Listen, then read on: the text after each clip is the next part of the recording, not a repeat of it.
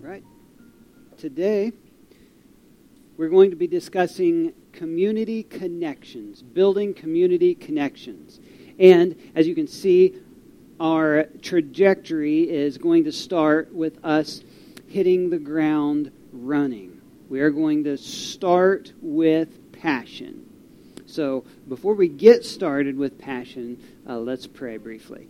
Father God, I ask that you would guide us now as we study your word, as we open your book and read from it. Lord, help us to apply the text that you inspired to our lives. Help us use it to boldly increase your kingdom. God, we want everyone to know Jesus. We want everyone to know the saving grace that he has offered, the power of your Holy Spirit being able to work in them. God, we want that for everyone. Lord, we pray that you will use us to carry that message out to our community today. It's in Jesus' name. Amen. Reaching out to our community. We know that Jesus wants us to go. This comes from what we've been studying from Matthew chapter 28, the Great Commission. He has told us to go out and spread the good word. And God has given us the Holy Spirit to do the work of spreading the message of salvation through Jesus. And you know, you know just as well as I do, that we can't reach everyone right here inside of this building. First of all, we can't hardly fit any more people the way it is. We can't reach everyone inside of this building. Uh, and there are folks also that don't want to come to church, that will never come to church, or I say never, that think they will never come to church, but we must reach them. You know, the end of last year, uh, my wife and I were praying, God, what do you have planned for us this year? What do you have planned? What are you wanting us to do? And how can we best do your work, God? We, we prayed that. And He gave us a very clear message of building. Now, uh, I was tempted to argue with God. That's never good. And uh, I, I, I, I, thought, God, uh, uh, and this is what I was thinking why would you have us build? And I didn't know exactly what building meant, but why would you have us build when, when uh, we just come through the, the pandemic? Um, and we were lucky to, to be making it through that well, right? At the first of the pandemic, uh, we, we, had, we had a building fund. We're, we're working on actually building a, a physical building, and um, I thought, oh no, we're going to have to use this building fund to survive off of to pay the church utility bills and to do things like that. Uh, God is good. Um, we didn't have to do anything of that sort. Uh, so God tells us to build. Um, by the way, our building fundraiser over here on the wall, if you will take notice, it is uh, all gone. There is no more envelopes on there. And I, I just heard this morning that one of our youth took the last three envelopes off. Uh, so I, I, am so excited that you guys, the youth, uh, took a, a, leadership role in that. I know even even the small kids were playing part of it. Uh, Flint often, and maybe he's done it to you, so I, I didn't plan it. it. it. wasn't my fault. I didn't set him up to it. But Flint would get an envelope off of there, and he would uh, evidently have scrounged um, some money up out of the couch cushions, like a dollar seven, and bring it. And he said he would bring it to me or to Grandpa and say, "Hey, I've got some money. Let's finish this envelope off." You know he was putting his dollar seven in there. And uh, sometimes I would be like, uh, Where did you find that money? Because I got to go dig through the couch cushions now um, to fill it up. We'll have to wait till Wednesday. But uh, we have raised $5,050 because of that effort. Um, we have a building fund. We are working on on our facilities and you know this building process that we're working on in 2021 it's not just a physical building but it's building upon the solid foundation of Jesus. We worked it out in four main pillars of building this year. Uh, you've heard them before. The first one is leaders. The second one is facilities. That would be a building to uh, house more of us. And the, the third one is community connections. And the fourth one was marriage. Now, the uh, third and fourth, sometimes that was the fourth and third and the marriages, but, but uh, now we've done the first two basically, so it's time to preach on one. And quite frankly, I'm a little bit nervous about the marriage one because not only do I get to preach about that, but I get to learn about it, and then I have to be that. And uh, I'm not ready for that yet. That's going to be a, uh, maybe a testing time in my. You can pray for your preacher because I, I get to learn through that. But I'm I'm looking forward to the blessed marriage that we'll have. By the way, it is our anniversary, so tell tell Jessica happy anniversary. Um, so we prayed to God, uh, do you really want us to push forward? And so now we're doing community connections. We're going to maybe work through Acts a little bit, talking about how they reached out to their community. God, do you really want me to do community connections right now? Like if we're to preach the word, if you guys are to go out and and take the word of God into the community, then we're gonna we're gonna bring him in. I mean, we don't we don't really have when we're praising God, we don't have room to stick up your arms without smacking somebody in the nose. Uh, so, God, do you really want us to bring more people in when we don't have room? He said, Listen, there is work to be done. And, and I'm common. I, you know, maybe I, I think that uh, sometimes, well, we should just tie a knot, hang on, right? Uh, maybe let's just get through this this time until we get the building made and and put up, and then we can invite folks into our building. Uh, hunker down, but no, God says there is work to be done. His work goes on. Matthew chapter 3, verse 2 says, Repent, for the kingdom of heaven is at hand, or is near. And what does this mean? Uh, the kingdom of heaven is near. Where is that? At hand. You know, I think of my pocket knife. It's, it's, it's handy. Handy. Right, right here in my pocket in case I need it to cut a string or to uh, open a package of candy for Flint it's near if I need it. The kingdom of God, Jesus says, uh, and the others tell us, it is at hand. It is near. Now, he doesn't say it's going to happen next week or next year, and it might happen either one of those. But he says it is at hand. It's handy. It could happen anytime we could see the fullness of God's kingdom. Jesus could come back. Repent. Turn the other way towards Jesus because the kingdom is handy. 2 Corinthians chapter 6 verse 2 says, uh, God says, at just the right time I heard you. On the day of salvation, I helped you. Indeed, the right time is now. Today is the day of salvation. Not tomorrow, next week, or next year. We are to live today as the right time for salvation. Hebrews chapter 9, verse 27 also says each person is destined to die once, and after that comes judgment. Can you see the urgency here?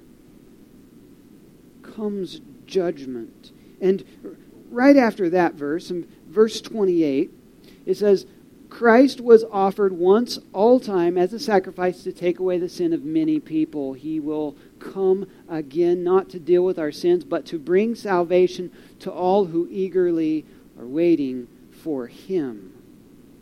Can you sense the urgency here? That work, when God says there's work to be done, that work that is to be done is most effectively done by you, by you guys out here. The ones that are, uh, that are sitting here reading this scripture. Now, let me tell you about this. Uh, say, for instance, that, that, there is a fella, and, uh, and he likes tech things. Um, he is all into computers, and, and um, this is what he does, and this is his job, and, and he works at a tech place. And uh, if I were to meet him in the community and tell him about Jesus, he doesn't know about Jesus. He doesn't come to church. And if I were to tell him about Jesus, uh, he would be like, What are you, a preacher? Be like, Yeah. No, okay, it's your job. It's your job to do that. Um, you're doing what you're paid to do. But if somebody who worked with him, somebody who was with him every day, uh, solving uh, server errors and um, putting technology things together. You can tell I don't know what I'm talking about. Um, doing this kind of a thing, the thing that he does, he might listen. He might be like, well, this fella does what I do every day. Maybe he knows what he's talking about. So, you guys, being where the people are, most effectively share with those who can trust you, who are working alongside of you. Paul says in Romans chapter 10, verse 13, that everyone who calls on the name of the Lord will be saved. Everyone who calls on the name of the Lord. Not just some, not a few, not most, but everyone who calls on the name of the Lord. And then in the next verse, he says, And how can they hear about him unless someone tells them? How can they hear about him unless somebody somebody's got to tell them, and that someone is you, Mr. Technician, Mr. Banker, Mr. Welder, Mr. Uh, Mrs. Homemaker, junior high school student. That is you, person who follows Jesus. Now, we're in a constant state of uh, physical decline. You know what I mean? Unless, unless you're in your, your young part of your days. Uh, we're constantly working towards the end of our lives here on earth. And we don't like to think about that. It doesn't sound very attractive to think, well, this is one less day that I have here on earth. But let me tell you, if you put your faith in Jesus, if you have a relationship with Him, if you have called on the name of the Lord, then guess what? That end is not the sunset, it's the sunrise. As you get closer to your end on this earth, the horizon gets brighter because you're closer and closer to living with your Creator every single day in a place where there is none of the nonsense that we face every day. How many of y'all uh, deal with nonsense every day, right? You don't have to go very far to find nonsense, whether it's at your job with uh, kids that are running crazy, or it's on TV, or it's with. Uh, with your own family members or whatever. There's nonsense going on, and that's a good word for it. There's bad. We don't want to deal with this stuff forever. We want to get out of that. And this is what we have to look forward to. The sun is rising at the end of our lives, whenever that may be, whenever it may come. We don't have to fear the end. Folks are perishing though. Outside of us, outside of this body of Christ, folks are perishing, and we can't sit around and wait until it's too late for them. The folks who don't have the sunrise at the end of their life. So I encourage you to share the saving message of Jesus every chance you get. Now, this is what the first church did. In the book of Acts, uh, we see the disciples, the apostles, and the other Christians, they start to build up a church and they do a good job. And I love the book of Acts. And, and uh, one of the main stories, in Acts is the conversion of Paul. Uh, Paul is, is kind of the, one of the, the leaders, seemingly, in carrying out the word, and his conversion is an amazing story for us. We, we uh, talked about it a few weeks ago. Now, uh, Peter and the other disciples, they'd already been uh, preaching about Jesus. They'd already been working together to increase the kingdom. And so when Paul comes along, he's a little bit late on the job. Uh, the other guys have been doing it for a little bit. Uh, they had walked with Jesus. They'd been taught by Jesus. Paul hadn't. Paul had been persecuting the followers of Jesus. And so Paul comes a little bit late on the job, but boy, when he gets there, he doesn't waste any time. When Jesus gets a hold of Paul, look out. Acts chapter 9, verse 20 says he immediately began preaching about Jesus in the synagogue, saying, He is indeed the Son of God. Urgency. What gives Paul this urgency? What is it? I think there are three things that gives Paul this urgency to share the message of Christ. Uh, number one, he's just one of those guys that has an intense uh, personality. Uh, he's very intense about what he does. Right? Just one of them guys. Everything they do, they do the full blast. Uh, uh, you know, throttle to the to the floor. Whatever they do, it's just personality. Number two, um, God blinded him. Like when God uh, got a hold of Paul, it was pretty traumatic. Like, bright light, Paul was blind, couldn't see anymore. If you had something happen like that, if your conversion was like that, maybe uh, it would be a little bit easier to be like, Ooh, it's time to go. It's time to do work for God. Time to be urgent. And a third thing I think uh, that contributes to Paul's urgency is one that we often don't realize, often don't think about. And this is Paul's desire to make up for the wrong that he had done. Now, I don't mean that he had to make up for the wrong that he had done. Listen, when he repented, when he asked Jesus for forgiveness, then it was done. He was forgiven.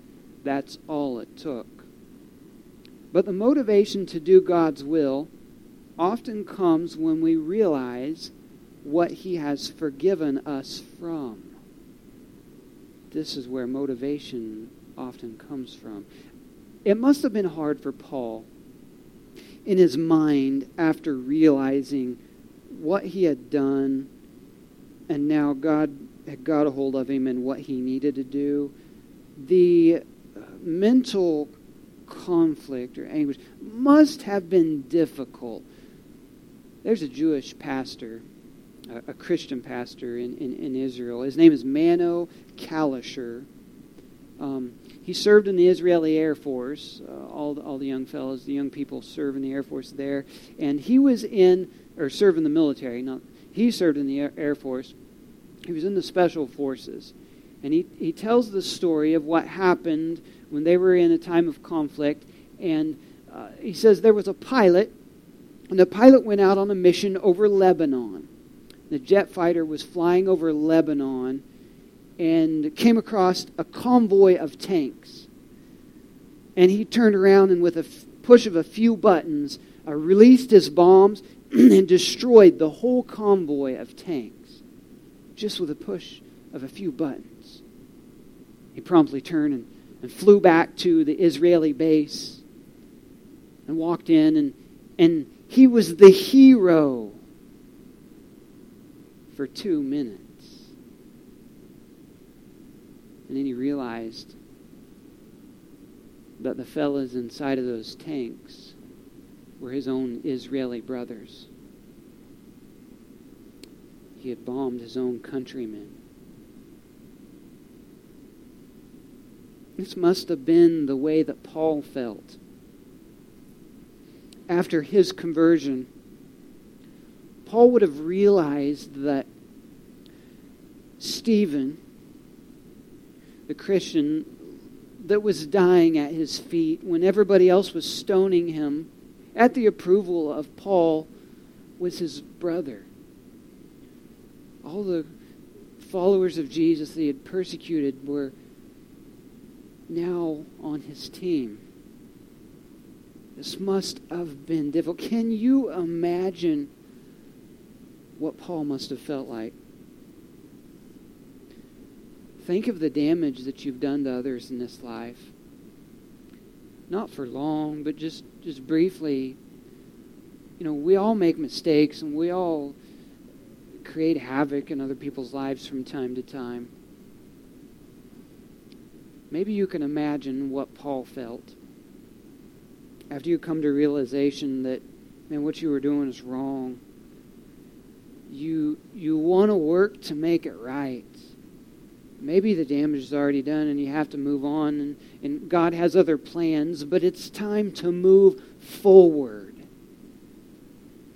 Paul does this immediately. He began preaching. Verse 22 says, His preaching was powerful. The Jews they couldn't refute his proofs that Jesus was the Messiah. Paul was intense. He was intense at what he used to do, persecuting Christians, and now he was intense about the urgency of spreading salvation. Does you know, you know the uh, cars that you used to play with as a kid? I had several different types of cars and the ones that went by themselves were the coolest. When I was young, uh, the, I guess the battery cars weren't weren't the most popular. So so we had two different kinds. Uh, there was there was the kind of car that you that you pulled back, like you know, it snaps at the end. You know, it's done. And you turn it loose, and it goes like that.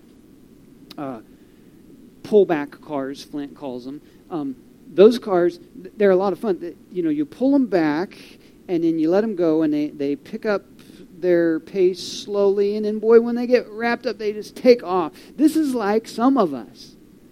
When we get converted, when, when we finally put our faith in Jesus, uh, it's like it starts as Jesus getting a hold of us.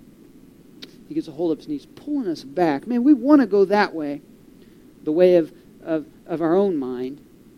But God's pulling us back more and more and more, and we're slowly understanding what it is to be a follower of Jesus, the importance of devoting our life to Him rather than losing our life to hell. And He pulls us back until we click, click, click, click, click. He's got us. He turns us the other way, right? Turns loose and shoo, takes off. Some of us are like that. Some of us are like uh, like the other kind of car that I had, and that maybe you had as well. This kind of car isn't the pullback kind of car. It's the kind of car that is inertia driven, like um, a push car. You know, like this, and then and then you you turn it loose, and it's like. Some people are like this kind of car. This is what Paul was.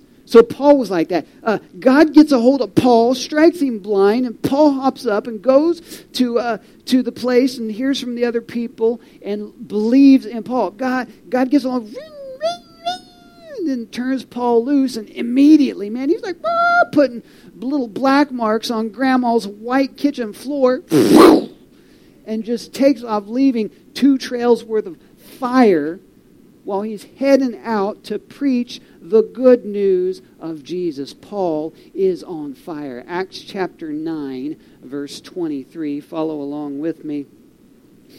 Acts chapter 9, verse 23 says, After a while, some of the Jews plotted together to kill him. They were watching for him day and night at the city gate so they could murder him. But Saul was told about their plot. So during the night, some of the other believers lowered him in a basket through an opening in the city wall. Paul was on fire and he was a spinning out. God got a hold of him and he was going full throttle and he was a little bit too much, it seems.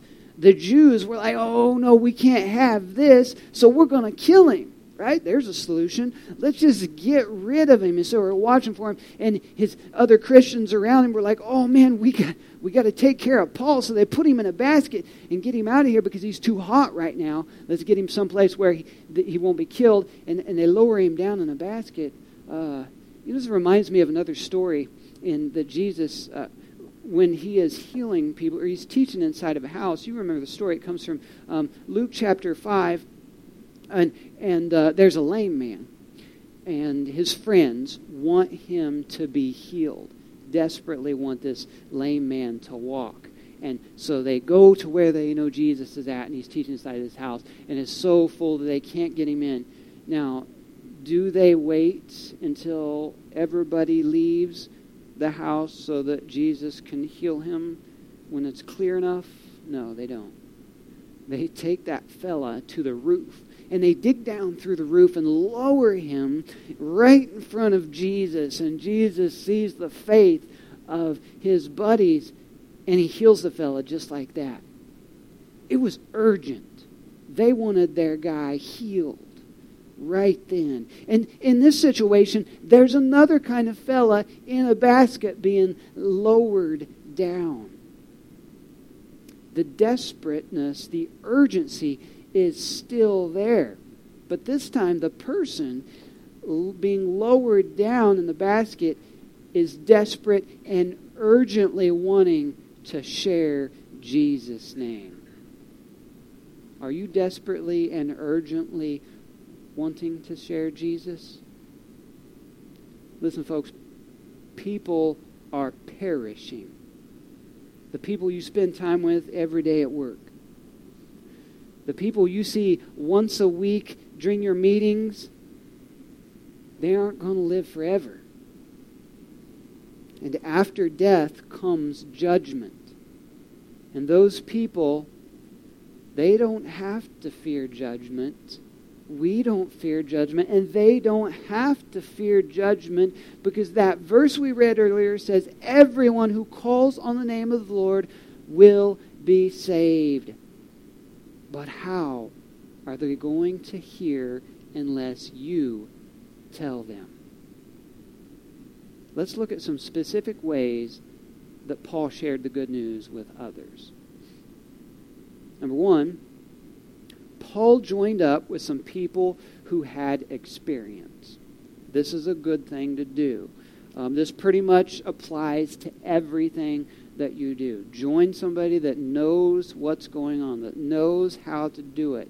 Uh, I'm working on teaching Lexi how to drive my stick shift, and, and she's doing pretty good. She can drive it on her own. It doesn't always look or sound the prettiest, but, um, you know, I couldn't just tell Lexi, and maybe I'm underestimating her, she probably could, but I couldn't just tell her, hey, go and drive the truck. You let out the clutch and push the gas a little bit, and it'll work. I probably can just tell her to do that. Um, I got to sit in the truck with her first, and she watches and sees how it's done. And then she gets in the driver's seat and slowly learns as I help her, you know, let off on the clutch a little and push on the gas a little. And if it starts to buck, push back in or let all the way out. Um, and start this process of teaching uh, when we join up with someone with experience, the learning curve is much better. We learn faster and it's easier, and we don't destroy as many things. When taking the Word of God to your community, uh, get someone to help you with it. Having someone help you or with you will help you fine tune your method. Uh, I don't know how to, uh, you know, sometimes I don't know how to tell somebody about Jesus. And sometimes I may come on too heavy or I may come on too light, but if I have my wife there, she's a cool helper. She's always willing to um, tell me uh, how to how to do that um, in a good way. Oh, I've done it again, haven't I? Um, so, have uh, Paul tried to do this. Like, Paul tried in uh, chapter 9 of Acts, verse 26. Uh, Paul, uh, when Saul arrived in Jerusalem, he tried to meet with the believers, but they were all afraid of him. They did not believe he had truly become a believer. Mm. He was too much. Makes sense, right? He was on fire. He was too much, and they knew his past. Uh, he, probably they didn't think he was broken enough. Like, here comes a guy super intense for doing the bad thing, and now he's super intense for uh, doing the good things. And uh, where's the broken middle ground that we see the transition part? Well, uh, Paul didn't really necessarily have that. There was no. It was just. And so Paul was ready to go, and they were worried about it. So he goes and he tries to become part of these guys to learn from them and um, they're like, "No, we, we, we, don't we don't trust you." Until a fella uh, comes along named Barnabas. Now the other guys were probably thinking about Proverbs chapter 27, verse 12, which is a very good verse for us to keep in mind. It says, "A prudent person foresees danger and takes precautions. The simpleton goes blindly on and suffers the consequences." This is a good verse for us to live by. Uh, these guys probably had this in mind, and they were prudent. What does prudent mean? Is using good judgment. Um, good. They're probably using some good judgment, saying, "I don't know about Paul," um, but then Barnabas comes along, and he vouches for Paul. Uh, he convinces them to give Paul a chance. Paul and Barnabas probably had some similarities. Like, I believe they both were uh, originally Greek speakers. Um, so when we're working in the community with people and we have that commonality, it breaks down barriers. So Paul and Barnabas, you know, had some, didn't have some of the barriers that uh, Paul would have had with some of the others. So they had a commonality and uh, Barnabas was able to get them to accept Paul. If you want to connect with your community and make it stronger, do it together. And number two, uh, be in it for the long haul. Be willing to teach and willing to shepherd. Acts chapter 11, verse 25 says then barnabas went on to tarsus to look for saul. When he found him he brought him back to antioch. Both of them stayed there with the church for a full year teaching large crowds of people. It was at antioch that the believers were first called christians. Barnabas and paul they spent a whole year teaching at this one place. Like as much fire as they had inside of them um, and as hot as they were, they stayed right there and they taught for a full year. And coincidentally, the, the people there, that they became what we know is literally the first uh, Christians with the name of Christian, the verse tells us. You can tell someone all day long how to do something. You can tell them how to do it as much as you want. But until you show them, until you teach them, until you spend time working with them, they're probably not going to fully understand it. If you want to connect with your community and make it stronger, be in it for the long haul. Be willing to teach and be willing to lead. And number three, don't be partial about who you encourage in the name of Jesus. Don't be partial. Paul shared the good news with both Jews and Gentiles, uh, both of them. And he would start in the synagogues where the Jewish folk would be, and he would be sharing the good news. And then he would go out to where the Gentiles, the people who didn't just believe in the one God, but they believed in many gods, and he would share the good news with them. Uh, he didn't work on just the ones that were comfortable to work with. Uh, we all probably have those people in mind that, boy, I don't want to share Jesus with them.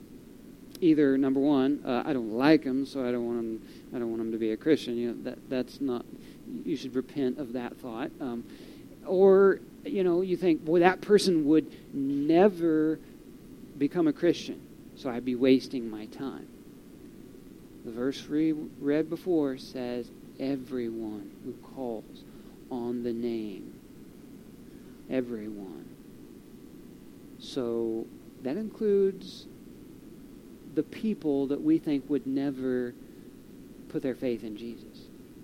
And the worst person, the most wound up, extreme, uh, urgent, uh, hostile person might be the most wound up, extreme, loving person for Jesus if you share the Word of God with them. If you if you assume how a person will react, you are often wrong, right? Our assumptions on how a person will react to something we say are often wrong. I was driving to driving to the church this morning, and my wife came along with me. We're spending time together because it's our anniversary, and uh, you know, I couldn't find a, a title for my my message. And I was like, what, what's the perfect thing to call it? And and so Jess said, oh no, let me read through it, and uh, and then then I'll, I'll, help you out. And at first I was like, I know how this has gone in the past. Uh, you know, I I have my she she is so excited. Um, she reads my sermon. She's like, pulling out scripture to add in here and oh you should say this and oh you should say that and this and boy i get all confused and i forget what i was preaching about in the first place and i lose my place and uh, and god bless her for being amazing like that but so i, I was hesitant to hand her that uh, that message to see if she could help me come up with the title but i did because it was an anniversary and uh, she read it and said "Oh, okay. And then gave me help with the title. It's like, what? I didn't expect that. You see, our assumptions on how a person will react are often wrong. So when you're thinking about reaching out to that person uh, that you think will have a bad reaction, just just don't make those assumptions. Share God's word with them anyway if you want to connect with your community and make it stronger, don't be partial about who you share Jesus with. Last verse for today, Proverbs chapter 16, verse 3 says, Commit your actions to the Lord, and your plans will succeed. Commit your actions to the Lord. You know, sometimes life looks like a mountain that you can't climb, right? Sometimes it seems impossible. Sometimes you think, boy, God, why did you make me the way I am? Because I'm sure no good for sharing your message. Or I don't think I've got what it takes. But God says He will provide that for you. And if we commit our actions to the Lord, then our plans will succeed. It's what God says. And if our actions are committed to Him in sharing His word, He's double going to be for what we're doing. He wants us to spread His word, and if we have a plan to do it, He will bless us in that. So, what is your plan? I'm going to assume that since you're here in church today, you're sitting here listening to the Word of God, that He has already gotten a hold of you. And maybe he's still pulling you back and you haven't quite clicked yet. Or maybe he's in the process right now of winding you up. But what's it look like when he turns you loose and lets you go? Living a life without purpose won't get you anywhere but lost.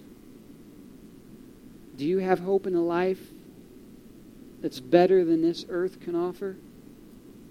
I hope so. And if that's the case, why not share that hope with others in your community? Let's pray. Dear Jesus, I thank you for this opportunity to learn about you and your word. Uh, I ask that now you would give us all what we need to share your message, Lord. I thank you so much that we don't have to fear the coming of the end of this world. Lord, we can look forward to being with you, God. Lord, I thank you for your saving grace. I thank you for uh, every blessing that you provide for us. Lord, help us to share this amazing good news of salvation, of eternal life in a perfect place. Help us to share that with our community. Lord, we don't know how it's going to work out. God, we, we don't know. If we share with our community what will happen, we know it's good, though, God, because we know that's what you want us to do. Lord, help us to do that right now. In Jesus' name, amen.